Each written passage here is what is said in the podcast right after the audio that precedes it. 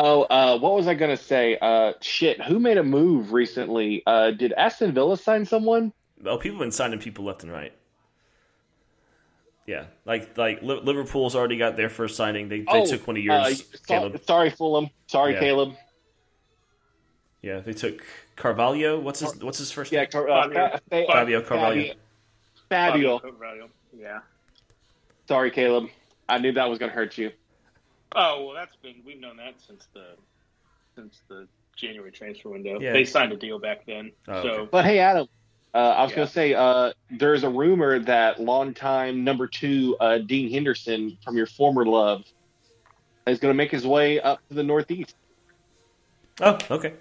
Enjoy that. as a as a uh, as a kind of like either not n- as a more uh, competent backup for uh, uh, Dubravka, or even eventually push him out of the first first spot, which I mean I wouldn't like, but Oh, it is I'm- what it is. I mean, if I'm Dean Henderson, I'm I'm go I'm only going somewhere where I know I'm starting, or Yeah. where there's a good chance that I can start. And I think Newcastle could be the place because Dubravka does have his weaknesses. He didn't look as strong uh, this season as he did last season. Yeah. and maybe that's because he's still coming back from the injury. Um, no, man, it was just really depressing uh, Sunday. It was You won. like, no, yeah, but like the season's over, Yeah. you know. But the good news is that we we don't have as long to wait for the beginning of this next season. True. And, pre- And- preseason's pretty much going to. I mean, players are probably going to report either the last week of June or that first week of July. So probably one or two weeks Yeah. earlier, because the season And- starting one or two weeks earlier. And yes, we don't have that World Cup to satiate our appetites during the summer, but we will we will be as we enter into the holiday season and especially Thanksgiving, we will be just gluttoned to death. We'll we we'll be gluttonous on football, and it will be glorious. And we have the the women's the women's European Championship. Oh, that's true. We do have the women's Euros. It's not until July. The Lady so Lions. The Lady Lions. I, I think it's the Lionesses. I like the Lady Lions I, better. I, I, I don't think that's correct though. I think Lady, Lady Lions sounds like a It's a high school like a, team. It's like a Northeast Texas high school team. Yeah, that's what I was gonna say. and tonight, high the Lady Lions take on team. take on the uh, the Eaglettes. the Eaglettes. The lady. What's the other? The lady. Uh, ours like, was here's ours was Lady Cats. And the Lady Panthers. Lady Panthers. It's like, why can't they just be the Panthers too? Um, hey, it could be worse. I mean, you could you could you could have gone to a college with the nickname for uh, a certain group a, a certain uh, a group from uh, Ireland. The IRA. What are we? What are we No, no, no, about? no, no, no, no, no. I, I, no, I'm referring to the uh, the uh, the Syracuse Orange because they were the orange they were the orange men and the orange women up until like the 2000s. Oh yeah, I remember that. I remember that. Was My that- favorite thing was was, that- the lady, Oh, the lady Gamecocks in South Carolina. that makes me happy. That makes me happy. And Finley, that you was a got, big you city. got you got taken out by the Lady Cocks. God, Well, Oh, well, man. you really got to stop. Okay, yeah, I mean, okay, you, change do realize name. the you do realize the orange men are the like the pro unionist like Right, but I didn't know that the- that was the reason. I just thought I didn't know. Well, why I don't they, think I- why they named that. I don't That. I- I don't think it was the reason, but it was a very odd nickname.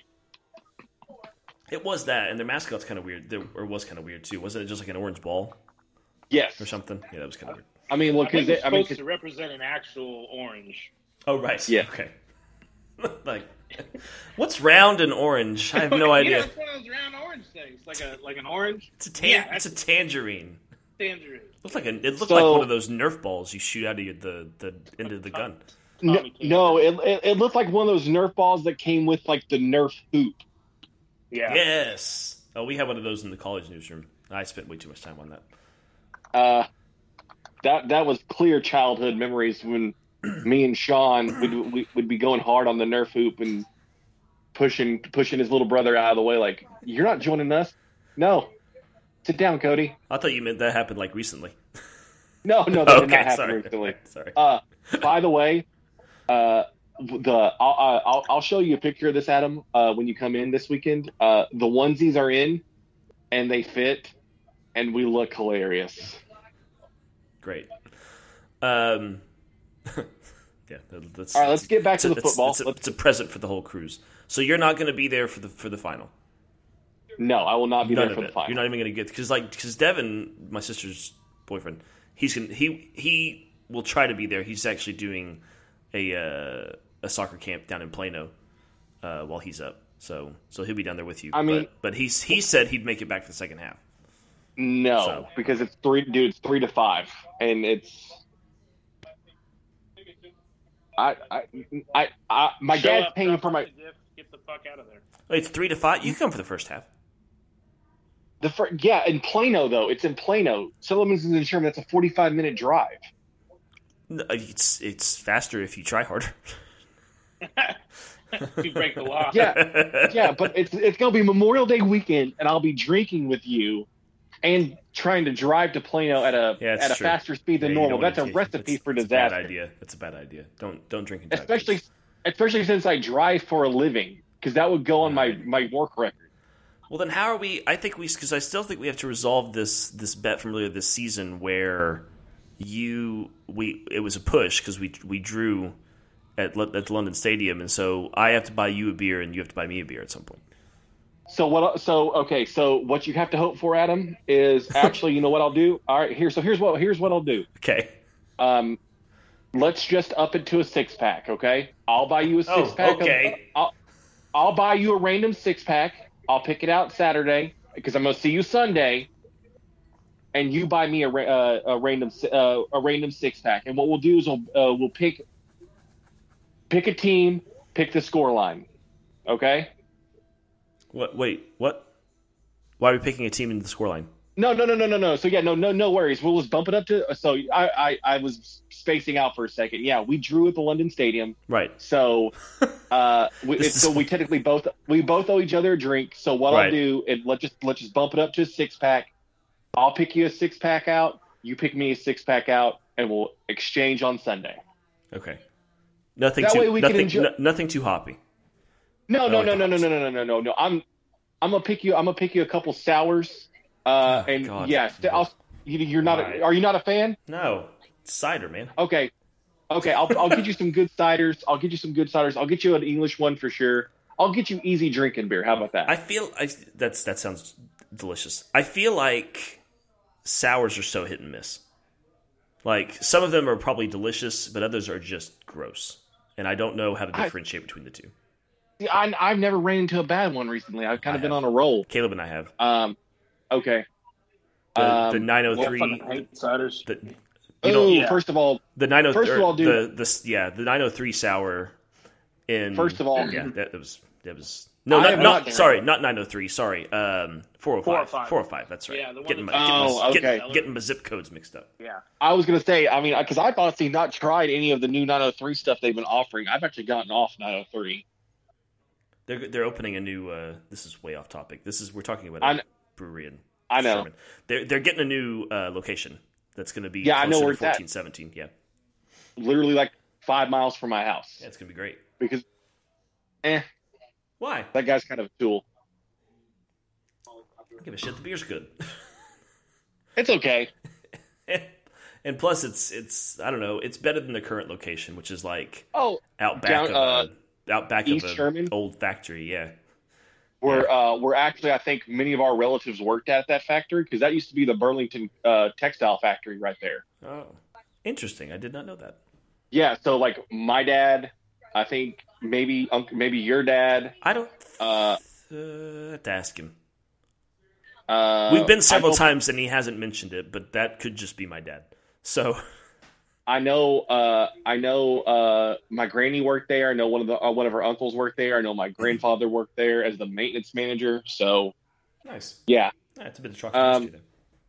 yeah, Troxel Allison. Yeah, for sure. No, There we go. uh, Y'all make sure to tell uh, Ken Troxel I said hi this weekend. Absolutely. Tell him to drink one. yeah. So hey, uh, hey, hey, that Adam. won't take convincing. So you know how my dad tries to get me to jump off sides by saying soccer is not a real sport. I mean, yeah, he's, If- it's, he said that sometimes. I've heard, yeah. Why? Yeah, he, he, he's. He, well, I was gonna say, uh, if I was to approach your dad this Sunday and talked about the Saudi uh, golf league, would that get him to jump off sides? No, I mean he's Okay. We're, we kind of have. I feel like we're kind of on the same side of that. Like, I mean, he shouldn't have said it the way he said it. Okay, But, you know, all right. Well, Whatever. He's, I was, I was, to I was. I was, I was trying to look up to get some, get some sports drama going, but apparently not. Um, anyways, let's get back to the podcast. Sorry, I, I got us off track. That's my. That's bad. okay. That's, all right. bad. That's okay. We're it's it's it's season's over. It's it's free time. Yeah. We're we're having fun. We're enjoying it. Um, so, welcome everybody. What- Hello uh, to uh, to this. Oh, you're starting? second. To, yeah, Oh, my bad. All right, I'll shut up. it's okay. It's just- to uh, I guess what will be the second to last episode of We Ate All the Pies. Uh, the season is over. The trophy has been handed over. So I guess you could just consider us the dustman of this league. We're still kind of sitting here in the auditorium cleaning up and and uh, reminiscing about what was. Uh, my name is Adam. Uh, drinking myself a nice pint of uh, London Pride. It's actually it's mostly gone. I'm drinking this a little fast. Um, and uh, yeah, so we've got uh, we, we got a whole episode on the final day of the Premier League season, which was about as dramatic as you could have it. Uh, Liverpool fans been reacting a little bit. Some some Liverpool fans have been reacting in, in ways that we could let's just call them predictable. Um, but uh, before we get too deep into the action, which of course does include uh, a little bit about the American managed Leeds United, who managed to stay up. Congratulations, Leeds United. I will introduce, and I think you've already heard them a little bit, uh, my co hosts officially. Uh, a newly mid table minted, and for probably the first time in a long time going into a summer, looking up, it's Newcastle fan Jordan. Hi, Jordan. It's it. This is this. I you you've said that you're sad that the season's over, but I feel like this is your time. Had to get that can open on the uh, on the pod. uh, I'm I glad you said. drinking- 'cause I couldn't tell what it was. I am drinking a coffee as well. Um, uh, to our podcast listeners who actually care about us, uh, I am officially a week and change into no sodas. Nice. So, uh, yeah, you were gonna say no beer. no, like, God, whoa. no, no, no. Beer, coffee, Calm and man. and beer, coffee, beer, coffee, and brewed tea are where I draw my line. Yeah. Okay. If if it if water was an was an original ingredient but filtered through awesome, then it still then it still works. Which I, all three actually are filtered through awesome. So that includes liquors as well because water wasn't an uh, an, uh, an original ingredient in there somewhere. I feel like we're encouraging Um, alcoholism. I mean, we watch soccer, Adam. I think Yeah. I, I think I think most American fans who are soccer fans as a, uh, as adults enjoy the fact that you can get up at 6:30 a.m., head to a bar, and start day drinking. I've done that. Mhm. Six six thirty is a little early, I will say, but uh, it happens sometimes. Uh, and also joining us fresh off fresh off of uh, an election uh, in Georgia last night, and also perhaps sizing up the opponents that he will be facing next season as a Fulham fan in the Premier League. It is Caleb. Hi, Caleb. Hello. How you how you feeling? I, I people may have heard this, but I you you've already suffered a, a casualty of the getting promoted by losing one of your most promising midfielders. Yeah, Fab is gone. Yeah, that sucks. Uh, To Liverpool too, which is a just Carvalho. it's, it's kicking the balls. yeah, and not the first time uh, Liverpool signed a youngster off Fulham. Um, but yeah, actually, it's gonna be it's gonna be really interesting as a Fulham fan going into going into the next season because this is the third time in recent years that we've been promoted and we we haven't been able to stick. And our strategy the first time was basically spend a bunch of money on players, and none of none of those players really worked out at all. We spent money on players who were hurt. We spent money on players who had no interest in, in playing with us if we got relegated, and so just wasted a bunch of money. And that was pretty early on in, in kind of Tony Khan's career, you know, with Fulham. And then the next time we were promoted, um, we went, we're going to go up with the guys that got us there, and then we didn't score a goal for like the first four or five matches. I'm exaggerating, but but basically it was like, and we and we panicked. We're like, oh shit, and then we were like, all right. So then we kind of hurriedly brought brought in a bunch of guys and, and whatever. But that's not really the way you want to do it. So this season, I think there's a lot more of a plan. Part of it that's better is we've had time since we won automatic promotion to start thinking about it. But Fulham has already re-signed some key players, Good. um, including you know Tim Ream's coming back, um, uh, which is really exciting. Um, a lot of players are gone. Uh, John Michael Seri is is gone, um, which is really surprising. Oh, Um, there's some other players that are on the on the chopping block, so I would not be surprised if we didn't see, you know, anywhere between uh, probably six, seven, or eight players leave, and probably um, probably a little bit fewer because we had a kind of a big squad. Maybe five or six players come in. So um, yeah, it's an exciting time, and uh, everyone under the sun is being linked to Fulham um, at a certain kind of level of. I think there's something like 40 players that have been linked to it. So we'll see who comes out of the wash, but we're excited about it.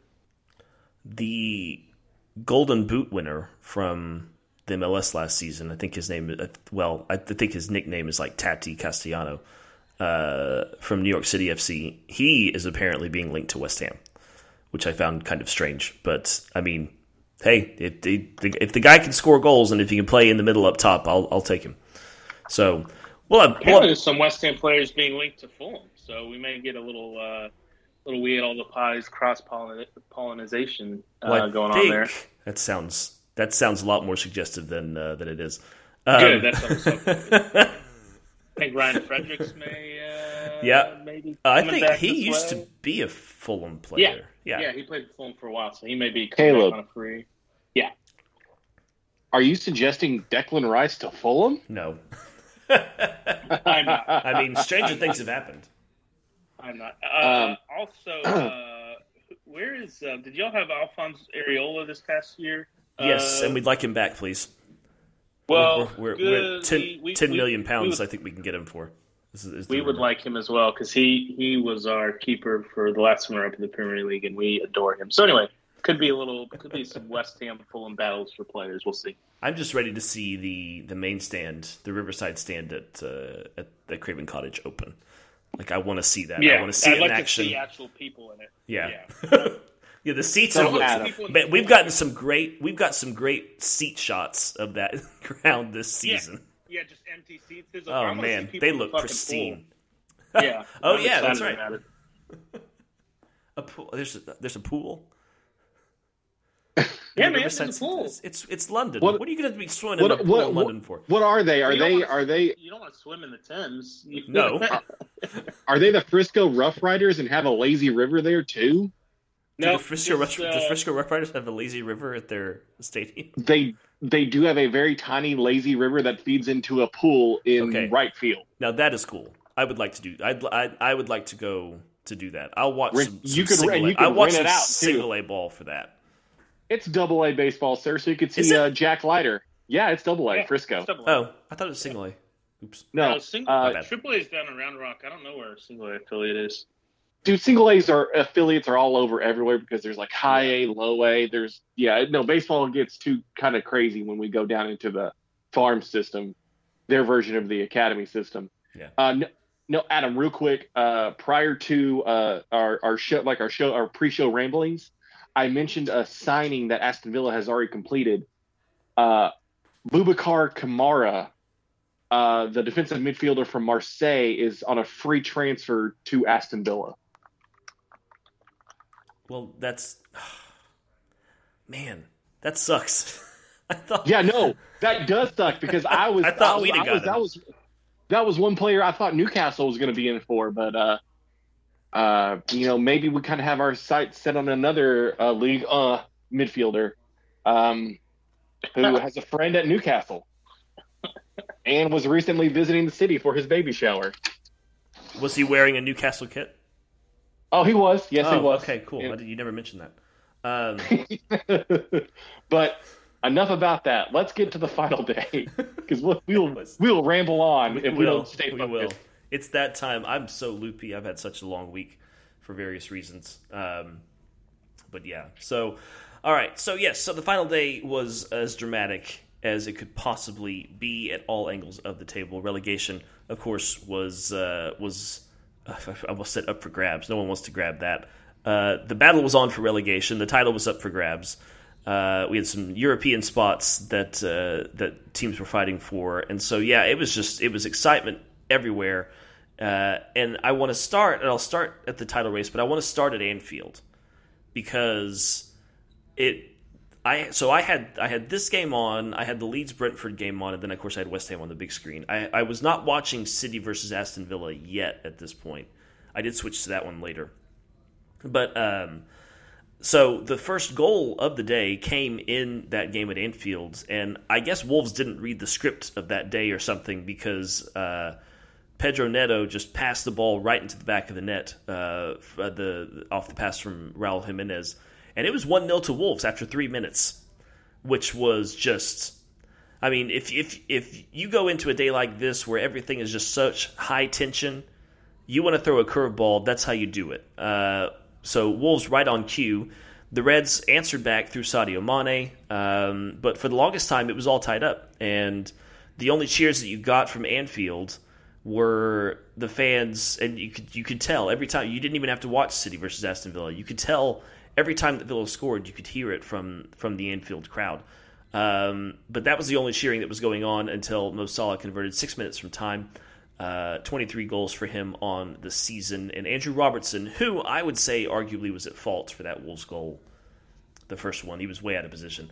He made up for it with a goal of his own, but by the time he scored, everyone knew the final result. I don't know if I'm the only one who I, I don't know if anybody else kind of watched this one, but it was kind of it was weird. It was it was a weird kind of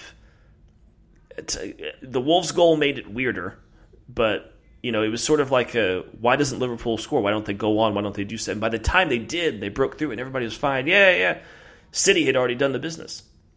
So it was it was it was a strange watch for too, me. Yeah. Because it was it was uh, I was watching that and I was watching Liverpool and City City match, and it was odd because obviously Liverpool goes down early and that kind of takes the wind out of them, and they go, oh well, we got oh, we actually have to win this match before we start thinking about anything else, and then but then you know, City goes down and the crowd's going kind of wild, and that probably has some sort of effect on the players. How could it not? And then obviously the Mane goal is gorgeous in, in Liverpool, uh, but it's it's tied for forever. And then they go they go ahead, but then there's this kind of false cheer that goes through the stadium.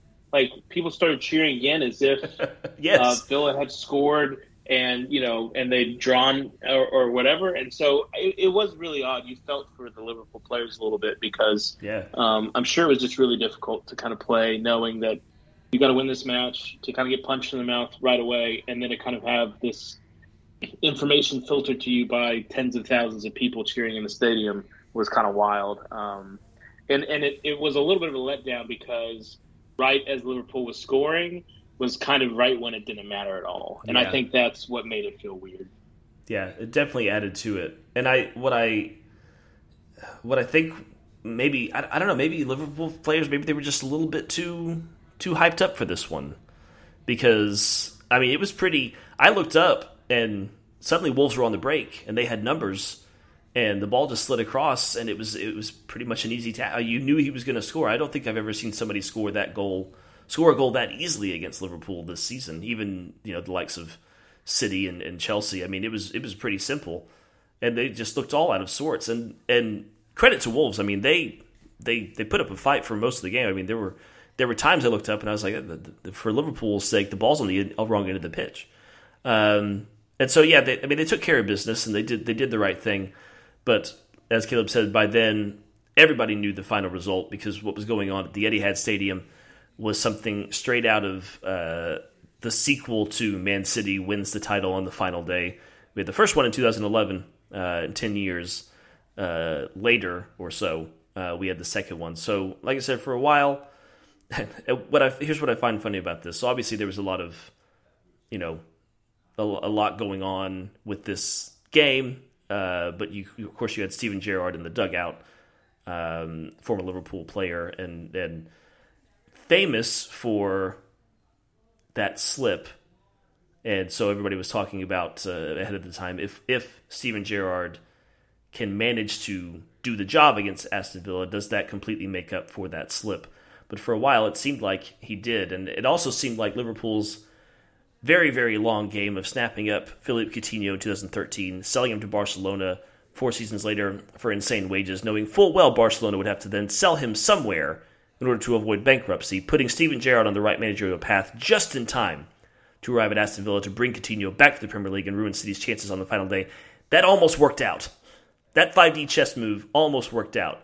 Uh, Matty Cash surprised everyone by giving Villa the lead at the Etihad in the first half for the uh, and then the Brazilian, of course, doubled that lead a little more than 20 minutes from full time. Liverpool, this whole entire time, needs one goal, just one goal to change it, and then Pep Guardiola's first ever signing at Manchester City, Ilkay Gundogan, comes off the bench and changes everything. He heads in Raheem Sterling's cross in the 76th minute.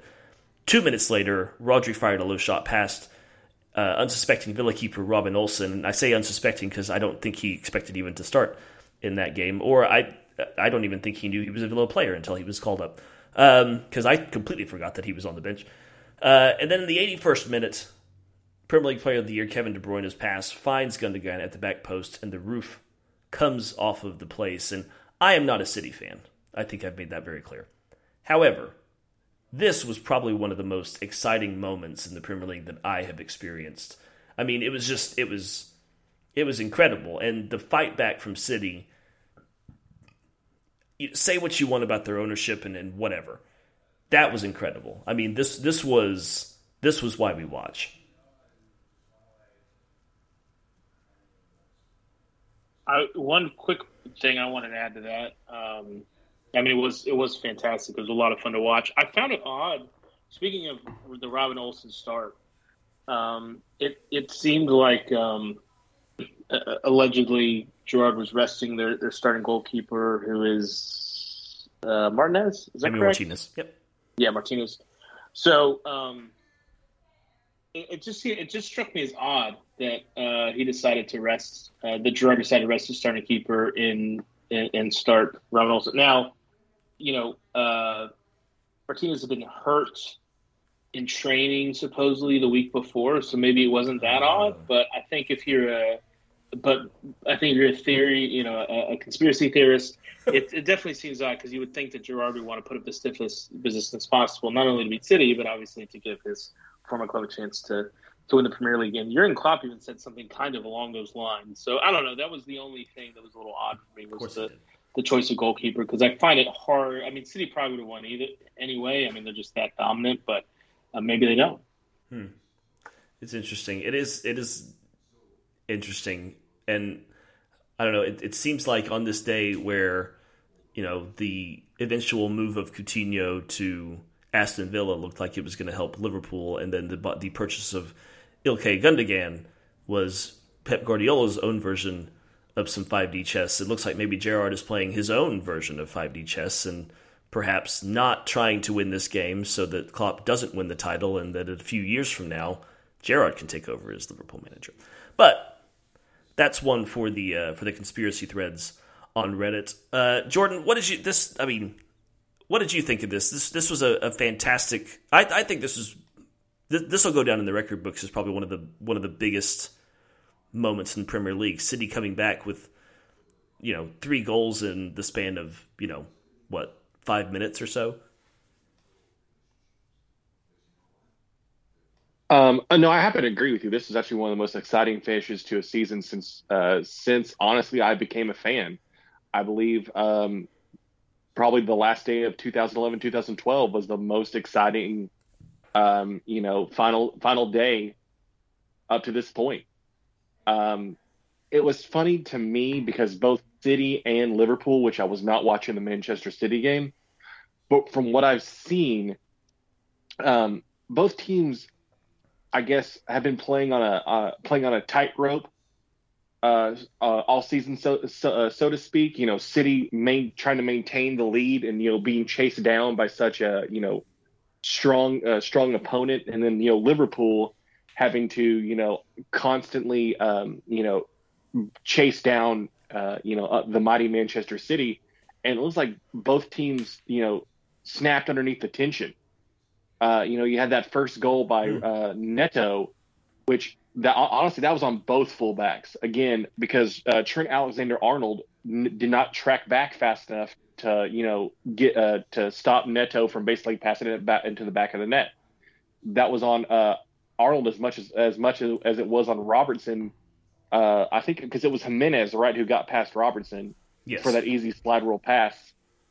So, I mean, more defensive woes uh, for uh, you know for Liverpool to start the game, and then they just seemed they seemed like they were out of gas. I watched that match in its entirety, and for for the for the entirety of the match, that team just seemed worn down, and you know maybe that that goes to you know the lack of overall squad depth that uh you know Liverpool has, and that's just because of uh, injuries, you know, like to Curtis Jones and um, you know losing um, Salah and uh, Mane earlier uh, in this year to Afcon. But that that team just looked tired. Salah, you know- Salah came in off the bench because of his because he was injured. So yeah, Yeah, yeah, no, and uh, well he had been injured, but yeah, you know what I mean. Yeah, no, and uh, and again, he looked like he looked tired too because there was moments to where the entire the entire Wool the entire city of Wolverhampton and the Wolverhampton Wanderers knew as soon as he got the ball at the edge of the box, he was going to try to come inside and shoot in, uh, you know, shoot on, put it on his left foot and take a shot on goal. There'd be like five Wolves defenders he'd be shooting into. It'd be li- a literal wall of yellow he'd kick the ball at all game. Um, and really, it wasn't until the end, you know, when the result was over that you know Wolves kind of relaxed and they, you know, the uh, uh, Salah and then Robertson, uh, you know, capitalized. But I'm gonna call back to that uh, earlier in the match. Uh, Dendoncker had a shot on goal, and it could have been two 0 Wolves That's or right. very early yeah. in that very very early in that match. So it was an exhilarating finish, uh, exhilarating exhilarating finish to the to the season at the top end of the table. Uh, you know, I, I really can't feel sorry for Liverpool fans because you've won, you've done a domestic cup double, and you have an opportunity on Saturday to make it a cup treble. Um, I mean, you can't feel sorry for City fans either because you know you did win the Premier League for the fourth time in five years. Yes, you kind of feel disappointed for not winning any other trophies, but you did have a wonderful league campaign. Um, but and you have Haaland now. So oh yeah, and yeah, and you're gonna crush the league next season because you go by by by one one well, Adam, you saw what it had to take for them to equalize. It took uh their their man their leading goal scorer from last season, Gundogan, to you know put on his mat his, his shooting shoes, uh, and you know put a couple in the net. Um, see, and this is a good this this is a good point though because and, and I'm glad you brought this up. It's a, it's a perfect little segue because I do want to kind of broach this subject a bit. And, and I we've got we'll have time next week to talk about the season as a whole, but before this season started, everybody was like, "Oh, they don't have a striker. They don't say sell Harry Kane. I don't think they can do it again. So you don't have a striker, blah blah, blah and all this stuff. Where they're going to get the goals and all and, and all this stuff." And yet, here we sit, and they got the goals. I think they scored something like ninety. They got over ninety goals this season. Um, they all came from from different spots, and, and they came at the right time. So, I- I guess I mean, has City proven that maybe they? And I know obviously they've they've they've got a striker now. They've they've got their guy, but maybe maybe we should be less focused on this in particular, especially when when you play in that kind of system. I mean, he's made it work, and I don't know if that's just the the power of, of you know what City has, and just they have so many you know riches in terms of players that they can get goals from anywhere, or if it's if it's a testament to Pep Guardiola. I don't know, but it's I mean they I think they proved some people wrong in regards to that. you know, you, know, Adam, I will agree with you. Uh, I mean, they they do play wonderful football, and you know, they they kind of have proven that they can win without a true number one striker in the Premier League, Right. where you know consistency is the name of the game, and you know, having eleven outfield players that are you know pretty much equal across the board, where you're not going to have a dip in form when you're having to put you know uh, put Jack Grealish in for spot duty or you know um, putting in Riyad Mahrez, uh, you know because uh, Gabriel Jesus is just not having it. You know, um, it, it's it's wonderful that you have that that ability to replace players like for like, but in cup competitions, especially the Champions League, having a striker, having a transcendent striker, will be the key to them getting over that hump. I mean, the last time Pep Guardiola has won a Champions League, it was almost a decade ago, and Lionel Messi, one of the greatest players of all time, was his leading striker. So maybe Erling Haaland will be the will be the, the, the final piece. The Death Star will be completed, and Pep Guardiola, as the Emperor, will destroy every single planet, i.e., team, in his way to uh, to uh, uh, cup and uh, domestic league competition next season. So would that make Haaland Darth Vader? Maybe so. Okay. Yeah. There Yeah. might be a better comparison. Uh, no, no, I, I think it is tall, very white Norwegian man. Yeah, Darth Vader. I mean, James Earl Jones voiced him, but when they when he took off the helmet, that was a very pasty white dude. So yeah, hey, when you spend that much time underneath the uh, underneath the helmet, it's uh, it's that, that's what happens. Um, no, yeah, it's it's gonna be interesting to see what the city side looks like now that they've got a striker in there. They're not having to rely uh, so much on on their midfield. Um, their their their group of midfielders who just pop up and score a goal when they need to. Uh, before we move on from from the title race um, and, uh, and and go into some of the other battles that were going on in the final day, I do want to, to bring this up. It's unfortunately has become an issue lately across English football. So uh, pitch invasion. So obviously in the city game we had uh, another instance of, of city fans running on the pitch, um, and and you know they were on there for quite some time, and I feel man that poor PA announcer who was just it's repeatedly was just like guys, come on, go back to this, please, please go back to your seats. We got a trophy to please go back to your seats. And they just weren't having it. And they eventually moved off. But um, apparently, during the, the initial rush onto the field, something did happen to uh, Aston Villa goalkeeper Robin Olsen, who was in some kind of altercation. I don't think it was.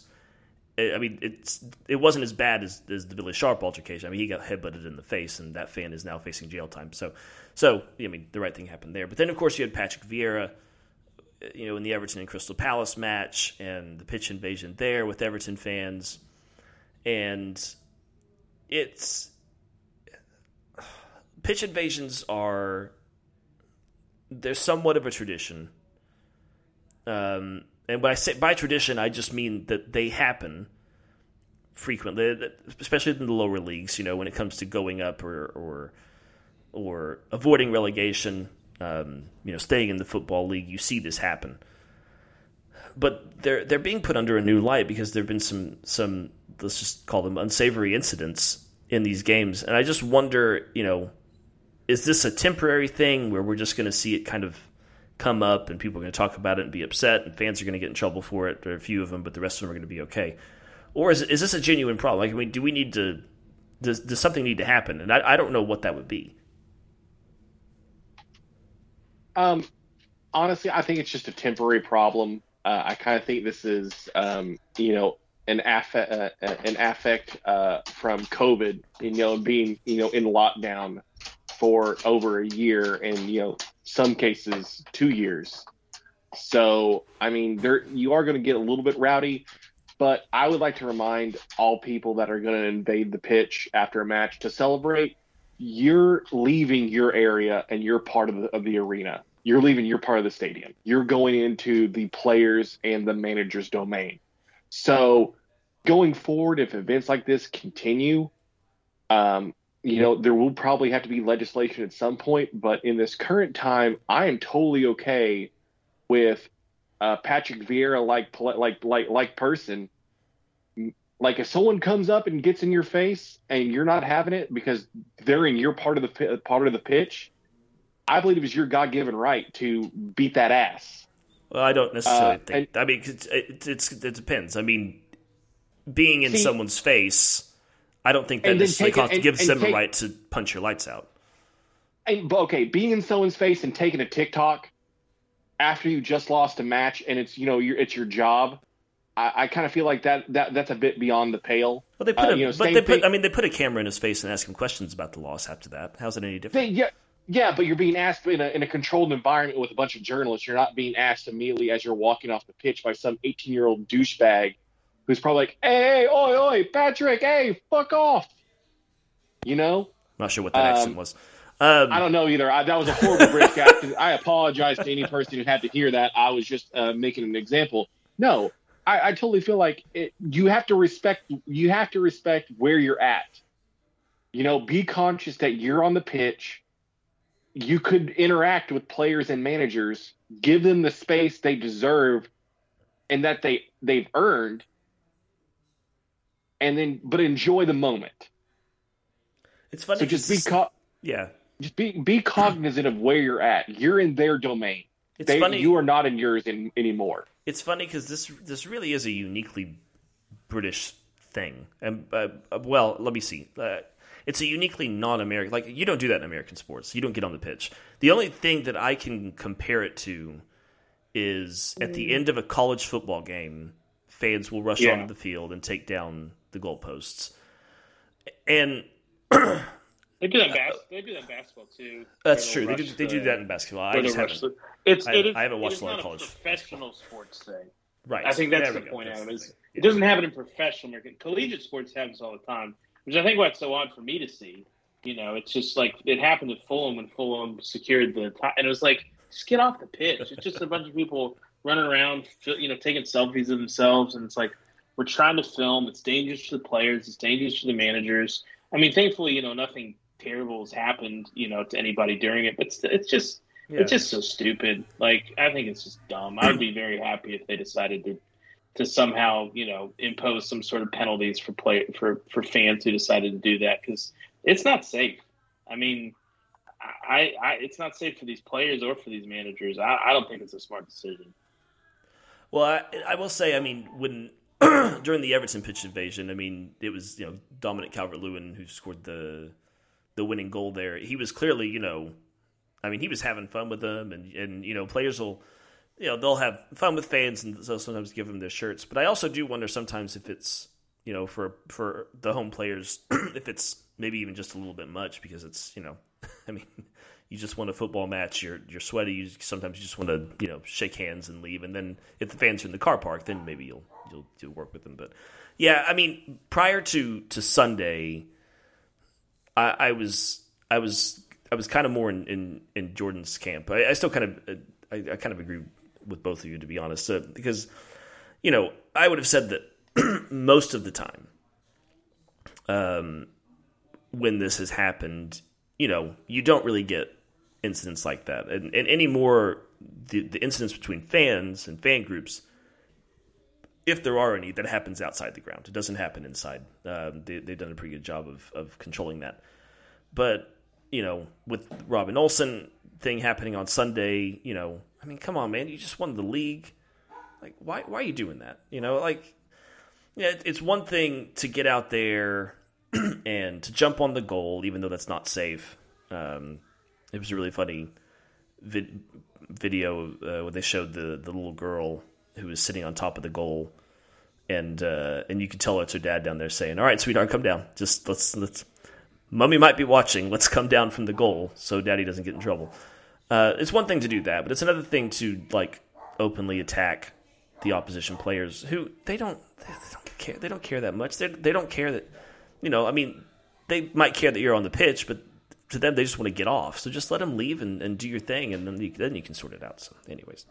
Um, I, I'm interested to see how that what happens there going forward. I mean, I think is also when you consider that the FA has recently come under um, under fire from UEFA and now has to play one of the upcoming England home games behind closed doors because of what happened during Euro 2020. Because of that, and because of this, I wouldn't be surprised if we start to see some type of action from the Football Association. Um, so yeah, that was that. City won the title. Um, there was of course a battle for fourth between Arsenal and Tottenham Hotspur, and both of them completely dominated their final day opponents. The Gunners uh, round out a solid season with a 5 1 win against a now safe Everton. All the goals they had been trying to uh, send in for the past two weeks sort of flooded in the inbox all at once. It was like when, when your email gets stuck and then suddenly it just goes through. Martinelli and Nketiah, Cedric Soares, Gabriel, Martin Odegaard uh, all scored for Arsenal. The Toffees' lone answer, it was a 5 1 win, by the way. Uh, the Toffees' lone answer came from the invisible man, Donny van de Beek, who I'm starting to think doesn't actually exist. He's just a figment of our imagination because um, he only pops up at certain times, and it's just I you can't convince me he exists. Um, but unfortunately for Arsenal fans, Tottenham go back into the Champions League with a 5 0 thrashing of Norwich. Uh, all the goals coming from their prolific front three two from Kulusevski, one for Harry Kane, and two for Heung-min Son, who takes home this season's Golden Boot. Uh, they were tied on 23 goals. Uh, he was tied on 23 goals with uh, Mo Salah, but he gets it due to the assists tiebreaker, and he got quite a bit of assists this season. Um, not as many fireworks in this one. This one was kind of decided prior to this weekend with. I don't know. I mean, to me, this is a good finish for Arsenal, right? They didn't have European football this season. Um, but I mean, are we going to remember this? These this the final day and these last few uh, weeks more for Arsenal finishing fifth, or are we're going to remember it more for Arsenal collapsing into a heap after they seem to have had this wrapped up? I think I'll remember the season for Arsenal as just kind of a. They were just up and down all year. I mean, you can yeah. go back to the very first, very first game of the season. I mean, this was a this was a squad that had issues with leadership, had issues with veteran players who didn't want to play, had issues with um, you know, there were personnel issues. Um, and, and, again, the, the, biggest issue is just they're just young and they're inconsistent. So this was a side that could come out and absolutely dominate you one week, and then you know they could dominate on Sunday and Wednesday they could lose to you know Norwich or whatever. Like it was just it was just a side that was extraordinarily inconsistent. And I mean, I think all things considered, they had a they had a decent season. You know, uh, Saka performed really, really well. You learned some things about some key players. You understand where some of your holes are. Uh, you know, Nketiah, for instance, came through and was kind of a revelation, uh, revelation after Lacazette, um, you know, uh, did his impression of a wooden post at the striker position. So, like, there's lots of there's lots of positive to take away from it. This was never going to be a side that was going to challenge for a Premier League title. It was never going to be a side that I think was going to go far in any kind of European competition. So, frankly, if I'm an Arsenal fan, I'm maybe disappointed that it you had the season of trying to of like growing pains is really what, what I'm going to remember for this season for them. Um, but I don't think it's a, a it's a, a, it's not a disappointment the way like Manchester United's season was disappointed. You were always going to have this kind of season from Arsenal, I think. And then from Tottenham's perspective, I think you're this is about as good as it could have been for you um, to see Son and Kane become the most prolific Premier League duo of all time to you know enter uh, Champions League play um, to to kind of uh, turn into a, a powerhouse, um, you know, top four team, um, and, and really come on strong near the end of the season. I, don't think it could have gotten much better than this for them. So at the end of the day, I'm more happy if I'm a Spurs fan than if I'm you know a Gunners fan. But I, I think both both both squads have a lot to look forward to for next season. Um, we mentioned earlier that uh, that um, you know, Kevin De Bruyne got Player of the Year, and uh, I think Jurgen Klopp got Manager of the Year, and uh, um, Heung-min Son won won the Golden Boot. The Young Player of the Year went to Phil Foden again. And the reason I bring this up is because you just mentioned Bukayo Saka having a pretty good season. 11 goals and 7 assists for him in the league for Arsenal compared to nine goals and five assists for Phil Foden. I, I don't, I don't get that one. I, Bukayo Saka deserved to win this award a lot more than Phil Foden did. I mean, I'm not saying Phil Foden had a bad season, but that one throws me a lot. Yeah, it was odd because because when you watch Arsenal play, Saka was their offense. I mean, he was the most dangerous player on the pitch, or at least on the Arsenal side of the ball, when he had the ball at his feet. And you didn't necessarily always see that with Foden.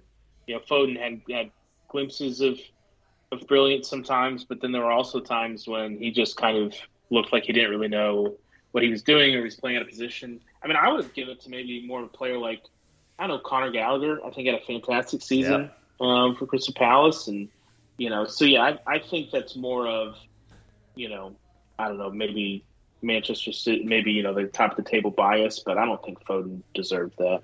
Yeah, like I said, he's, he's a fine player, but I, I just didn't understand that the, the getting to that. Um, uh, speaking speaking of Conor Gallagher, Jordan, are you how many letters are you writing to uh, to Newcastle to get them to buy him this summer? I feel like he's he, I feel like he would be at the top of your wish list. Uh. Yes, he yes he's up there uh, for sure. I was actually going to suggest maybe the okay maybe it's not a bias towards Phil Foden in Manchester City. Maybe what it is is the overexposure of Bukayo Saka because he pretty much lined up week in and week out for Arsenal the entire season. So all the more reason to give him a to give him a. So what? So what I'm trying to say is, therefore, award. in therefore, in the minds of what whatever voting body uh, for the PFA awards, um, you saw more bad than you did with Phil Foden because you saw less of him throughout the season. So it's it's it's it's it's it's it's usage rate basically. So what they're saying is, uh, you know, Phil Foden was w- probably wasn't the overall you know better young player of the season. It's just that you saw less of his bad moments because he didn't feature that often in that city side. Whereas with Saka, you did see him have have uh, have bad games because he was featured in Arsenal. That's all I'm trying to say. Yeah. Maybe it's not a bias. It's what it is. Is you saw less of him, so therefore his good his good his good play was highlighted more because there was less to go off of. Uh, Saka played 38 times this season uh, for Arsenal. I mean, 36 starts. That's compared to 28 appearances that Phil Foden made in the Premier League. Uh, although, I believe Saka has a higher overall rating based on the app that I'm using for these stats. So, anyways. Um, but yeah, so Spurs are in the Champions League. Um, you know, that, that's uh, it's well done to them. I mean, they got the results in the end. They went on a fantastic run toward the end of the season, and included that little blip uh, against Brighton. Um, but they got it done, and so Antonio Conte and Spurs are heading into the Champions League. Uh, we'll talk a little bit more about that next week when uh, when we can look at their squad and really say how are they going to do next season. Um, I want to talk about relegation real quick though. Um, Jordan, your your team was involved in one of these matches. However, you uh, fortunately were not on uh, the bad end of it. You were on the let's you know let's the, the, you you were you were the decider this weekend. You your your club was playing executioner, uh, but Newcastle. Well, actually, they were kind of still needed, I guess. Uh, but Leeds got the job done under American Jesse Marsch, uh, two one to Leeds over Brentford at the Brentford Community Stadium. Jack Harrison's late winner against Brentford. Uh, after that side had been reduced to nine men, put Leeds' survival beyond doubt. They had an early goal chalked off for a hair of an offside.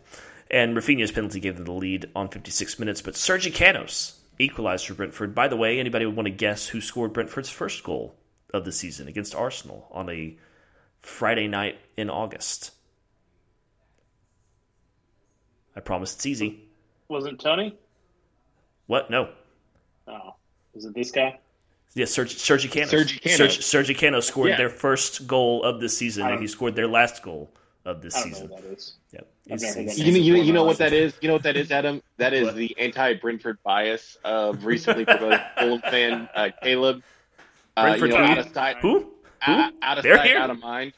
I, I, I, uh, freely admit I spent zero hours watching Brentford play football this year. those are going to be fun matches next. I'm excited. I'm excited for those matches next season. I think we need to those the, tell someone tell Sky they need to highlight those for uh, for some of the late night or the early morning or the maybe the Friday night covers. A Friday night Friday night fight night sounds like a good one for those. Um, Honest, honestly, uh, we could you know lump lump uh, the South Coast and basically the teams from the City of London, and I think that would actually work because I would love to see a Friday night uh, fight night with uh, a Crystal Palace away to Brentford or not Brentford, uh, Brighton, Brighton. matchup. Yeah. Yeah, that'd be good too. Uh, unfortunately for Sergio Canos, though, he scored Brentford's first goal and then he got sent off uh, because I, be- I believe because he picked up a yellow card earlier and then scored the goal and then I think he took his shirt off and then he got sent off. so, which is a that's you can't do that. You, you the a taking your shirt off in celebration is a yellow card offense. So if you have a yellow card, you probably shouldn't do it. But he did it, and he got sent off. And then I think there was an injury late on, so hence the finishing with the nine, uh, the nine men. Um, how impressive was this for, for Jesse Marsch and Leeds? I mean, is this something that uh, that you know maybe we can point to and say, yeah, look, this American manager did that. He he kept him up. I, I thought it was. I mean, it wasn't the most inspiring of late runs to stay up, but they did get the job done. I mean, it's so you know, it's it's it's got to be a good thing, right? I actually think it was an incredible job to keep them up, um, especially with the with such a large you know negative goal difference they had at the end of the season. Um, Jesse Marsch Yeah. has like has has absolutely proven to be in the moment a uh, a pretty good man motivator because um, uh, Gelhardt you know has come up clutch for them. Um, Jack Harrison scoring that that late winner. Um, It's a great goal, by the way, too. Really Leeds has had uh, has had a very uh, you know has had a lot of heart, and uh, you know coming out of uh, you know such a demanding uh, uh, you know situation with Marco Bielsa, uh, who you know really wears down his squad. Jesse Marsch has been what they've needed, you know, to get get a little bit of life and a little bit of excitement back into that uh, back into that clubhouse, uh, or that that back room. Um, I don't Yeah. know where they're going to go going forward. I, I really hope they keep Raphinha. Uh, I really hope they keep uh, you know Jack Harrison. Um, I would like to see what season two of the of Jesse Marsch at Leeds United is going to be. You about to say I would like to see what season two of the real life Ted Lasso looks like. Uh, he's not. It's not quite the that- same. It's not He's quite not that. qu- He's not that qu- quite that corny. But I did have a little bit of a uh, cringe chuckle when you when we saw like the post match uh, celebrations with him and his uh, his boys with the beer. You know, I know. What was that? Uh, Did we know what he was drinking? I don't I know. couldn't tell. Probably probably a sponsor beer. I'm assuming. I don't know. Do do the do the do the Brits have sponsor beers? Yeah, I, I mean they they they don't feature as prominently now, but they definitely. I mean, I think Everton is still sponsored. Uh, I think Chang is still a sponsor of Everton, even though they're not on their shirts. I think so. Don't quote me on that. Um, and I know for a fact that Brentford and London Pride, they're they're pretty close because I saw like a, a sort of a, a, a, Twitter. They they they were doing a live video on Twitter, Brentford, where it was sponsored by by London Pride. So which is not a bad sponsor to have. That Um, makes me that makes me miss. Uh, that makes me long for the the the the, the kid of all time for me. the OG Newcastle. Uh, the Blue Star. Yeah. Oh well, yeah, Yeah. I thought that I Yeah. also long for the OG recipe Newcastle. That was Oh that was uh, no, man. no! If we want to turn this into I- like I a heard thirty-minute rant on uh, on the not. on Heine, the Heineken Group and specifically Lagunitas Brewing out of California, which yes, I'm calling you out, Lagunitas. You have you've ruined my favorite go-to foreign uh, foreign import beer. Damn it! Um, Do you have a new one? beyond that, no, I don't. Oh, okay. I was just curious. I didn't know if you, I didn't No. know if you. No, I don't. No, that was the one because I was like, you know what? I love Newcastle United. They've had a history with Newcastle Brewing and the Newcastle Brown. Ale. It's literally I called mean- Newcastle. It, it's in the song uh, "Coming Home Newcastle." Uh, it talks about a bottle of the old brown ale. So I'm like, okay, you know what? This is my this is my this is the one. This is and then it's it's not the same anymore. Yeah, I know. It's very sad. It was, Uh, it was very good. Speaking of Newcastle, though. Oh, speaking of Newcastle, Yeah. uh, no, uh, you know, another quality win by Eddie Howe. I mean, um, yes, Burnley did turn it on in the second half, and you know, Matt Targett did make a great save off the line. But when the when the when the pressure was tight, when Burnley were you know trying to push towards that uh, you know uh, dr- uh, drawing goal, Newcastle held strong. Um, This team, it, it has a spine. You know, it really does. Um, Yeah. Starting with uh, starting with uh, uh, you know Joelinton in the middle or Joelinton on that left side of midfield because he's not in the middle yet, in, the middle just yet. I would like to see him in the middle a little bit more next season, but I do like him on that left side. Um, starting with him, uh, starting with uh, you know Callum Wilson up top because the team looks like a much different team, a lot more deadly with Callum Wilson up top. It's amazing what Um, happens when he does when he's not injured. Yeah, no, uh, and I and I I'm glad we had Chris Wood because he was a crucial signing for us in the January window, um, because he will work. Uh, he will work, and he just you know he just didn't kind of he just didn't have that goal scoring touch at the end of the season because there were some opportunities for him, but you know maybe he can improve you know you know improve uh, on that a little bit next season. I believe that I uh, called that, but that's I know, just- and you, just- you no, you, you, you did, and you did. Um, but he did, he did, he did work, and you know what? That's he did work. He came over from Burnley and Adam- and gave you gave you a leg up against the relegation opponent. Adam. I'll be honest with you. In my in my decade in my in my decade of rooting for Newcastle United with my heart and soul, all I've asked for is this team will work for 90 minutes, Yeah, and yeah, not not the Steve Bruce work where we're sitting 11, 11 men behind the ball and just getting shelled like it's a World War One. Uh, it's like a World War One trench. Um, you know, actually, you know, pressing teams, winning the ball in the midfield, which I we do have a, a big unit in there. Joelinton, the you know Newcastle Player of the Season, which he was. Um, oh, okay. yeah, no, he was. Uh, and then you know we have our our our, our fancy our fancy boy, our uh, our lovely Bruno G, who you know is able to you know work his midfield. Sexy Joelinton.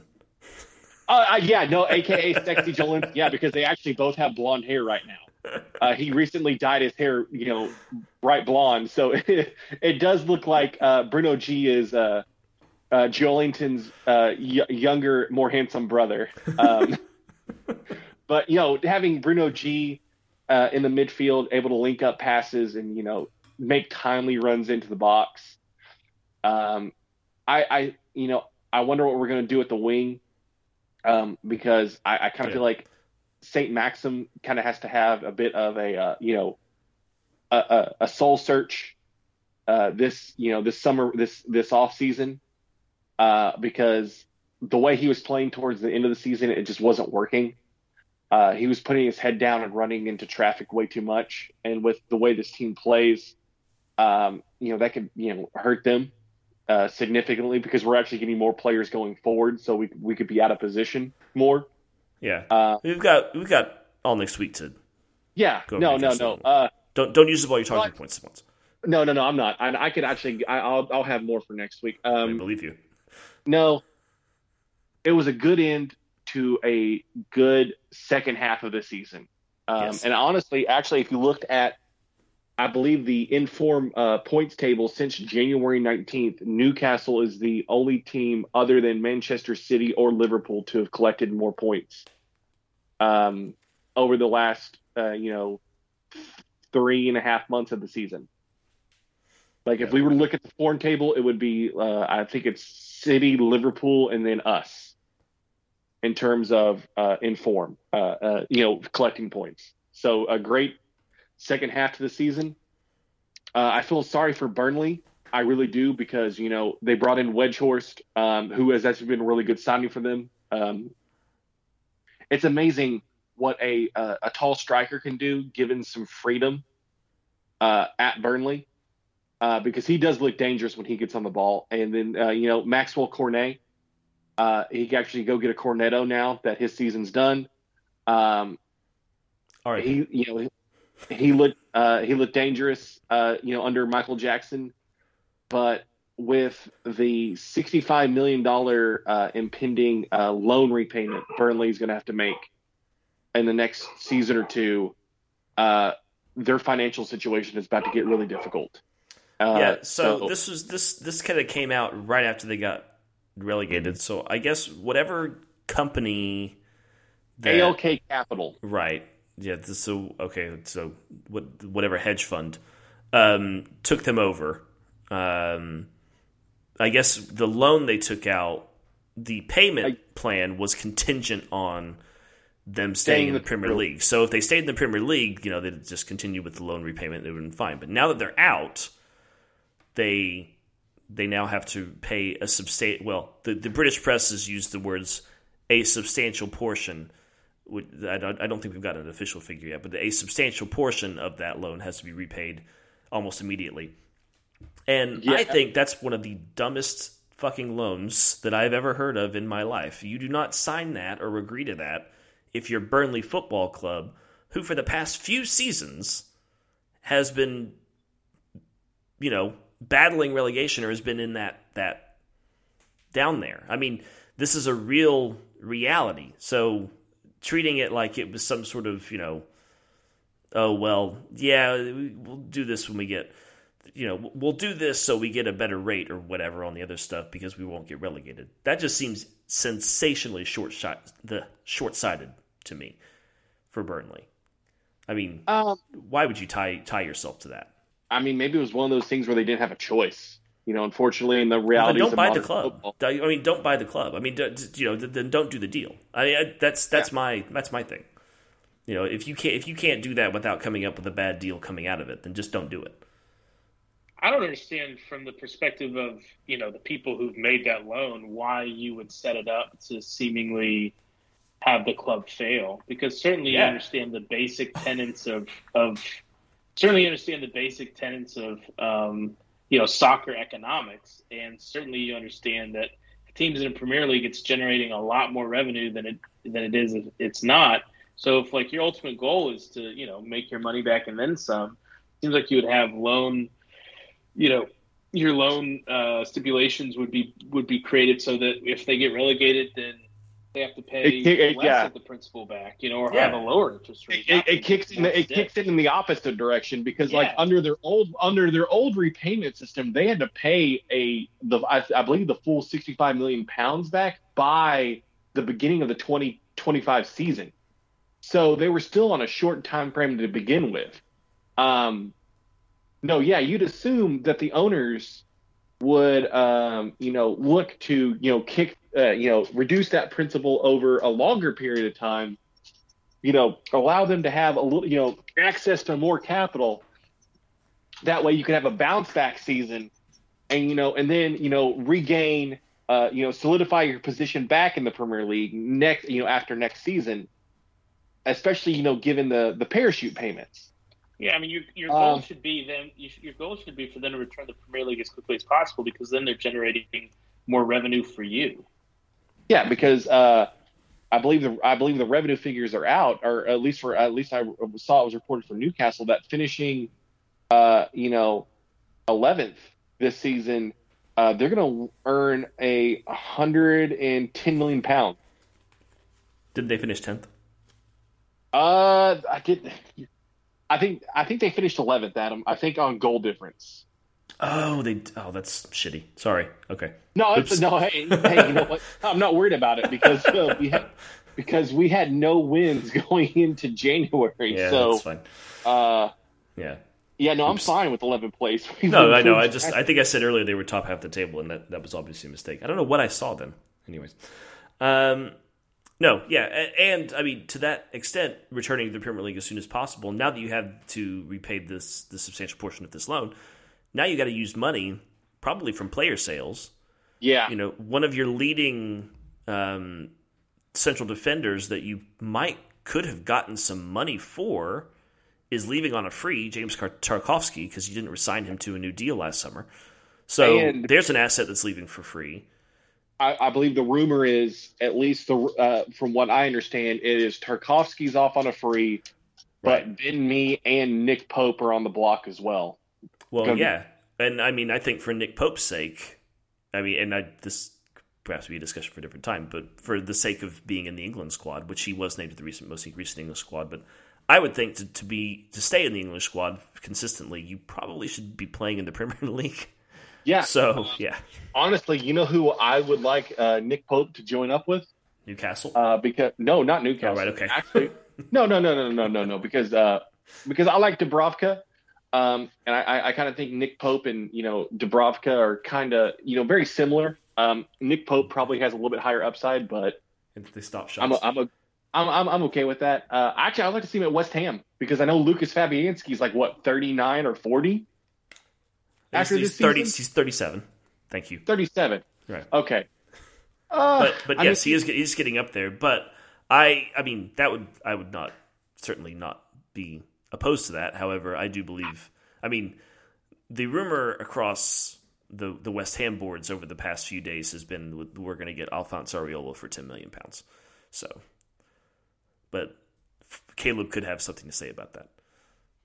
But uh, but that's that's my that's my assumption, which I would be more than happy with that because he did fantastically for us this season. So so, but yeah, I mean, if that doesn't happen, um, Nick, I mean, Nick Pope would be a great, a great addition.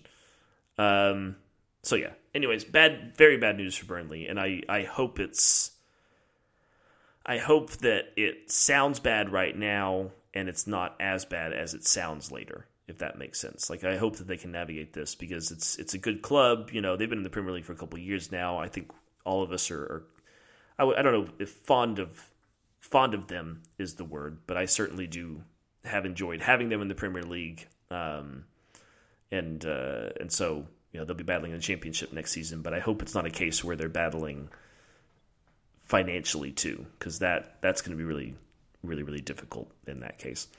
Um, the the final fight, which we won't spend too much time on, um, despite Manchester United losing one 0 against Crystal Palace, which I think we all saw happening. West Ham could not capitalize and threw away a 1 0 lead to lose 3 1 to Brighton down the south coast, which I will say we all saw happening. Um, it means Erik Ten Hag, who officially took over this week at Old Trafford, will begin life in the Europa League. David Moyes and the Hammers will have to navigate the Europa Conference League, which is still Europe. We're still in Europe. We're still there. We, we are still in Europe. Two, two seasons in a row, we're in European competition. I believe Roma won the first uh, European Europa Conference League today against Azra Alkmaar. No, Feyenoord. There we go. I knew it was a Dutch team. Um, so yeah, so we'll, we'll be competing in, in Europa League, still Europe. Jesse Lingard, possibly leaving on a free, possibly coming over to uh, to West Ham. Could see that. So not all is lost, but this was, quite frankly, I, I, it was just it was disappointing, and it just it seemed like once Brighton equalized after a fantastic Michail Antonio goal. I mean, he just obliter- uh, he put that right into the top corner. There's no way uh, Sanchez was going to get to that. Um, but then just to go on and lose, like I mean, they, they just gave up, and those last few goals for Brighton were just they were just way too easy. So, so we can talk more next week about what West Ham need, but um, certainly not not the best of endings, and not the best of second half of seasons. Jordan, you were talking about how Newcastle had such a very good second half of the season. I think West Ham was the opposite. Our second half of the season was just dreadful. So, but you know, seventh place. That's that's okay. We'll take that. If you'd have told me at the beginning of the season we got seventh place um, and a European semifinal, I'd have I'd have said that's all right. So that was that, that was pretty much your final day. Uh, Chelsea won, I think. Yes. Their their their match wasn't as important. Yeah. Wait, did they? Where are they? Yeah, Hell, two one. now. Yeah, two two two two one to Watford. Has there Uh, ever been a team that finished third in a less impressive manner than Chelsea? Yeah, Yeah, Yeah, that's right. They were they were. Um, I remember seeing it because one of my friends is a Chelsea fan, which is gross. There, there were a couple late goals in that match. I think Watford, I think Watford drew late, and then I think in extra time Chelsea ended up getting a winner. So How's this for a throwback? Dan Gosling scored yes, for uh, for Watford, and Ross Barkley scored for Chelsea. I don't think I've heard Ross Barkley's name all season. That's awesome. Oh man, the final day brought out a whole bunch of characters. Um, Hold which on. is, which is pretty traditional. Yes, Jordan. Did we mention the ghost of Dan Gosling, former Yes, Newcastle did. United player? Yes. Holy shit! He's he, he's popped up at Watford. He scored for. Oh my god! Um, wow, I haven't heard that name uh, since uh, Norwich had the strike partnership of Morrison, and then who was the who was the big fat guy? Like he was a husky boy. Uh, Grant, Grant Holt. Grant Holt, yes, Grant Morrison Holt. and Grant Holt. That was the last time I heard Dan Gosling's name been mentioned. Holy crap! Yeah. We're uh, we're going back into the into the the FIFA recesses if we're going to pick out Dan Gosling. Um, Here's I, I'm going to throw out another another one at you. This one's not as old. Um, Kennedy. Remember him? oh my God! Yeah. He's Uh, he's he started for for Chelsea. Wow. Yeah, Uh, actually, that was uh, I believe that was the season before we got relegated. Uh, no, actually, that was the season coming out of relegation. We were actually going to sign Kennedy because we had him on loan, and uh, yeah, that was another uh, failed Mike. Actually, hey, you know, we're going to lo- get this loan, get get this kid in from Chelsea. He plays well for us. You know, he's pretty young. Maybe we could get him on a cheap because it's Chelsea. You know, and they they got a ton of these guys, and then it never happens. Um, Leicester City uh, what beat uh, Southampton four one. Jamie Vardy ending ending I believe his Leicester career with with the party.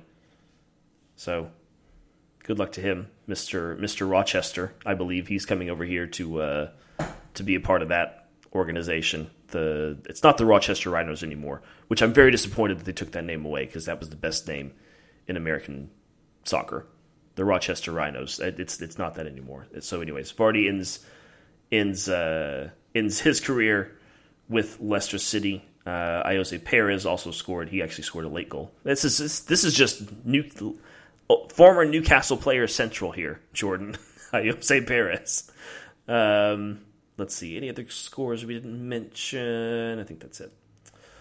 So your final table, just for the hell of it, looks like this: Manchester City finish as champions, 93 points for them. Just behind them are Liverpool on 92. Chelsea and Tottenham round out your top four in third and fourth place, respectively. Arsenal and Manchester United are heading to the Europa League. West Ham, Europa Conference League, with 56 points in seventh. Leicester City are up to eighth with that win. Uh, Brighton in ninth. Wolves round out the top 10, but just behind them are Newcastle in 11th. Crystal Palace, Brentford, Aston Villa, Southampton, Everton, and Leeds are your survivors. And Burnley, Watford, and Norwich, we will be seeing you down in the championship next season. Well, we won't because we'll all of our clubs will be in up in the Premier League. So, uh, speaking of the championship, I think we mentioned this last week. We mentioned it again. Huddersfield versus Nottingham Forest coming up this weekend at 11:30 a.m. Eastern Time in the championship playoff final. That's from Wembley on Sunday.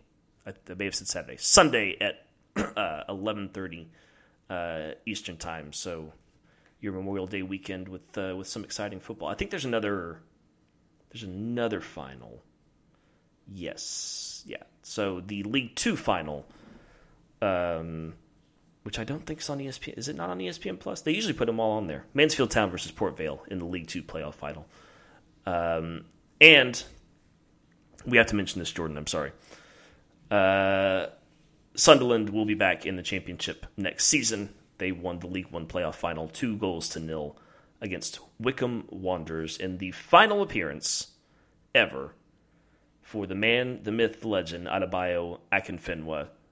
Thank you, sir, for some wonderful uh, moments on social media and, of course, some wonderful football. So there you go. That was the past week. I would say as as Yeah. as, as as far as final day go, days go and Premier League week or in English football weekends, that was that was pretty good. Aside from that one bit, Jordan.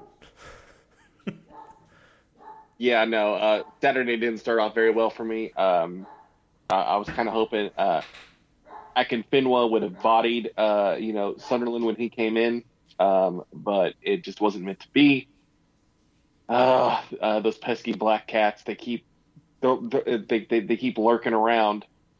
uh, Lord knows what what would happen if we have a. Uh, well, you know, they could say they went six 0 in uh, in derby matches un, un, until they were relegated. Um, but now that we have the money of the public investment fund behind us, I, I, I kind of feel like those those those derby days really won't matter if they do come back to the Premier League. Um, I'm going to save this. I'm going to save that clip. You could go ahead and do that. You could actually go ahead and do that.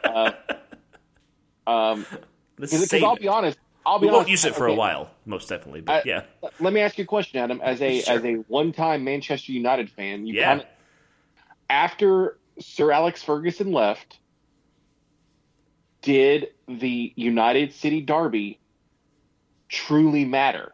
Like w- it mattered more because I mean, because I mean, you have to remember for most of Sir Alex Ferguson's career, City were to Manchester United what I think Sunderland would be to Newcastle right now. They did not really have the money. They, you know, the, they were they were certainly the second team, um, and they they couldn't really compete on that front. And yet they would still they'd still give Manchester United hell. I mean, there were several times where, you know, it, it was it was a lot more difficult than it should have been.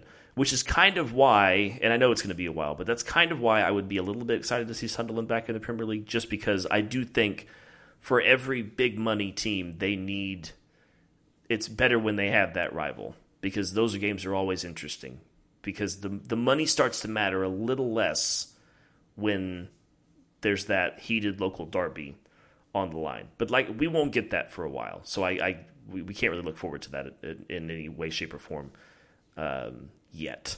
But anyways, so yeah, so so yeah, I mean they definitely they definitely mattered. I mean because it was, I mean Ole Gunnar Solskjaer's biggest accomplishment, I think, was I don't I don't know that he lost to Pep Guardiola. If he did, it was once, and the rest of the times he either there was it was a draw or he beat him. So yeah, it, it definitely mattered. Good weekend, but yeah, I know we're we're disappointed. I, I okay, I will say though, since they've gone to you know since uh, they've gone to the Super Sunday format, um, you know, in terms of like okay, the entirety of the NBC NBC uh, platform is up for the Premier League. You know, yeah. I enjoy that fact that you know, uh, at least for you know one day of the year, most of the matches are on um, you know broadcast television in America. Yes, and I enjoyed the way that they did it because they basically they had one game which was Liverpool versus Wolves that was on USA and then mm-hmm. that was it. And everything else was on Peacock if, if you yeah. wanted it. Because I've got Peacock. So for people who had Peacock, even if you didn't get the Sci-Fi Channel or CNBC or Golf Channel, I think I think Brent or Burnley, uh, Newcastle, Newcastle was, was, yeah. Was no, golf, I was watching golf the Golf Channel. channel. Yeah. Uh, so. So David Feherty show was uh, was wrapping up a, a replay. Um, oh, so uh, yeah, so that so so you could you could watch it on there, but if you didn't get those, you could still watch all the matches, including City of Aston Villa, which was on NBC and Peacock. So kudos to NBC for that. They don't always get it right. I do think they got it right this time. I mean, yeah. when they, you know, uh, you know, we were a bit hesitant on what they were doing when they said, "Hey, our dedicated sports channel, uh, we're just going to get rid of that." Just going to get um, rid of that. like, don't you still have sports to show? Yeah, uh, but you know what? I, I actually kind of enjoy these matches on USA uh, I, I kind of feel like you know, in terms of like uh, like you know, cable tier you know channels for the NBC platform, uh, USA is probably their number one.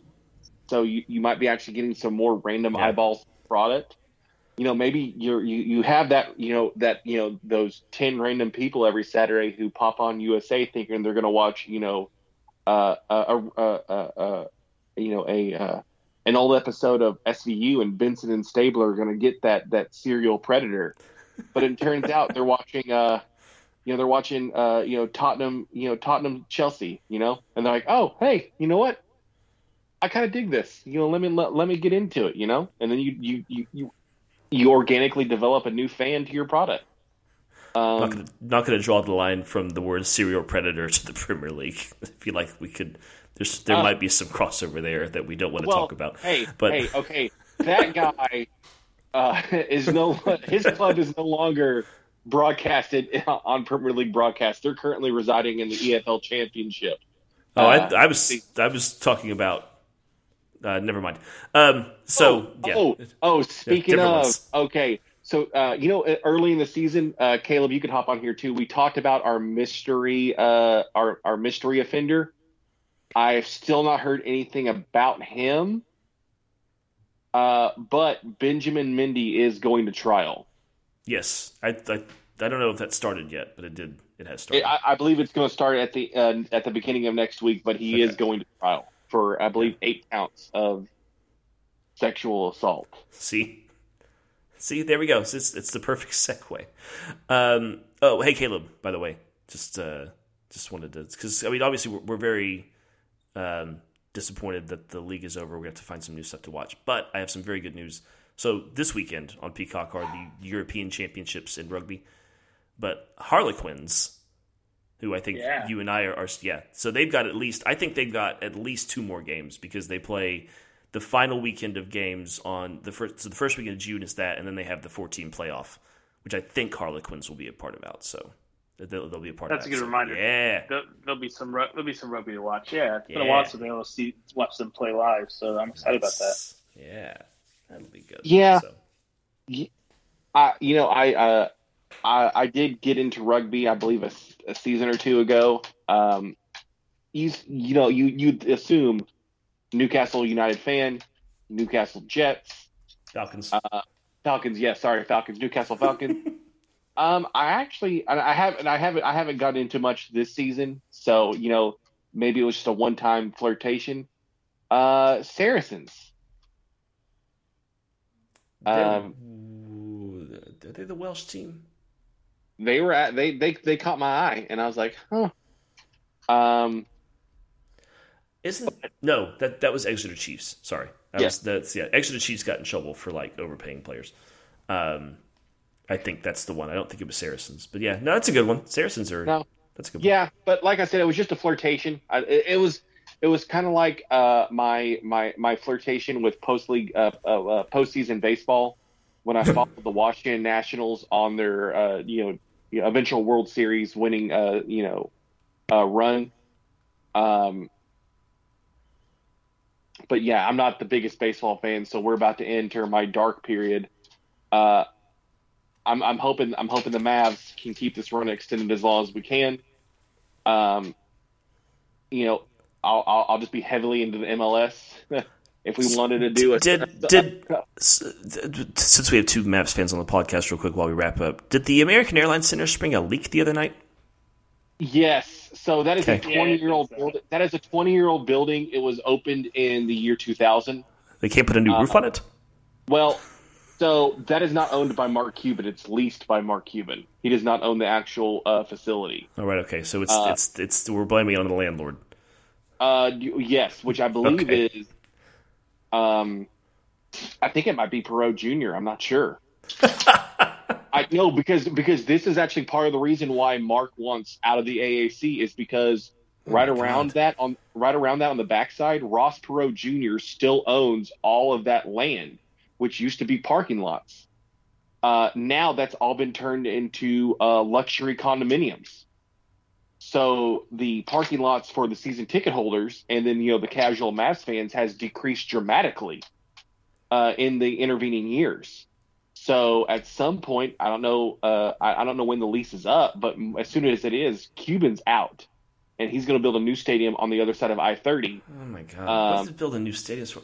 the American stadiums last a hot minute. Seriously, no, they, like we've got we've got we've got stadiums over in the Premier League that have been around for hundreds of years, and, and we can't sort out how to make a make a stadium or an arena last for longer than like two, American a Airlines generation. Center ain't no Craven Cottage. I'm just saying. Oh, well, well, I know, but I'm, I'm just. Uh, but I will be honest with you, Adam. Too, I believe it is the differences in uh in, in our culture. Um, and that also, doesn't make it better and no, no, no, no, no, no, no. I'm actually saying it's worse uh, uh, because and it's just the difference in the way those teams run their businesses too. Because frankly, when foot, when association football was being developed, the team, the, the the the the Premier League teams that exist now developed out of neighborhoods, out of clubs, so they had an intimate tie with the people in the city. And over the hundred plus years that those clubs have existed, that tie remains very strong. So there is, you know, there is, uh, you know, a, a mythos uh, to the to the club and to the stadium because for a majority of those people, that a lot they've spent a lot of their free time, a lot of good time, and a lot of bad times with that club and in that stadium. Whereas right. American sports, you know, uh, for the most part, developed after World War II, at the dawn of um, you know the uh, you know American global capitalism. So these teams are viewed as assets, and thusly their stadiums are viewed as assets. So if they're not drawing money, uh, uh, or you know the upkeep is you know uh, if they're not drawing money for the team, and the upkeep is going to get get more expensive, it's just easier to uh, go you know go to your city and say, hey, uh, we would like a public bond to help build a new stadium. And if you don't get us this, we will think about moving, and then you'll be without a sports franchise. What are you going to do about that? Yeah. And yeah, most cities, yeah. and most cities, including the city of Arlington, been over backwards for two teams. Yeah, we could go so, on. We could go on and on about this because it, it, does. It is something that upsets me. But uh, anyways, and, so, I mean, uh, next, more, more, sorry, sorry. More importantly, just on that franchise, uh, just on that fran- you know franchise thing, Hell, the Atlanta Braves do not play in the city, the metropolitan city of Atlanta anymore. They actually play in Cobb County, uh, a, a, a, distant suburb of uh, of Atlanta. Am I right, Caleb? Is that accurate? Uh, I wouldn't say it's. They, they don't now. Their stadium is not as closely located in the heart of Atlanta as it used to be, but it's definitely within the Atlanta metro. I mean, it's it's. I mean, Atlanta is such a massive city that it's I would I would say it's not distant. Yeah, I mean, it's it's you know yeah, it's not downtown Dallas, but it's Arlington. I mean, it's it's definitely everybody considers it part of part of Atlanta. Atlanta is just so massive. Yeah. Anyways, we can go on and on about this. Uh, next week, we will give you a we'll just a bit more of a comprehensive breakdown into the review of the season. We'll go back and look at some of our predictions. Um, I'll have some questions that uh, you guys can make some lists out of overachievers, underachievers overachieving clubs, overachieving players, you know, uh, the transfer of the season, somebody who you think uh, is definitely going to be leaving this season, stuff like that. So we'll we'll do it a little bit differently than we did last year when we went club by club. I don't want to do that again. Um, but yeah, just have a nice a nice uh, recap of the season in full next week, and then we'll be off uh, for, as we pointed out, a long summer without uh, football, at least until the women's Euro starts on July the 6th. Um, so, yeah. So, final day was fun. We'll have more coming up next week. Thank you both guys uh, for uh, joining me again this week. I, you know, not to not to dwell on this too much, but I don't know if, if anybody's been following the news lately, but it is not the happiest time in America right now, especially the regions that uh, Jordan and I are in and the region that Caleb is from. But uh, it's always nice to come and, and, to set that aside for a little while and talk football and sports and, and just kind of chill with you guys. So thank you so much for being here tonight with me. Thank you to uh, whoever is listening tonight. And uh, like I said, look out for that season review podcast dropping next week. Jordan, would you like to sign us off? Let's go eat some pies, guys. Let's go eat some pies. A lot of them over the summer. We gotta we gotta start prepping now. Thanks everybody. We will see you next week.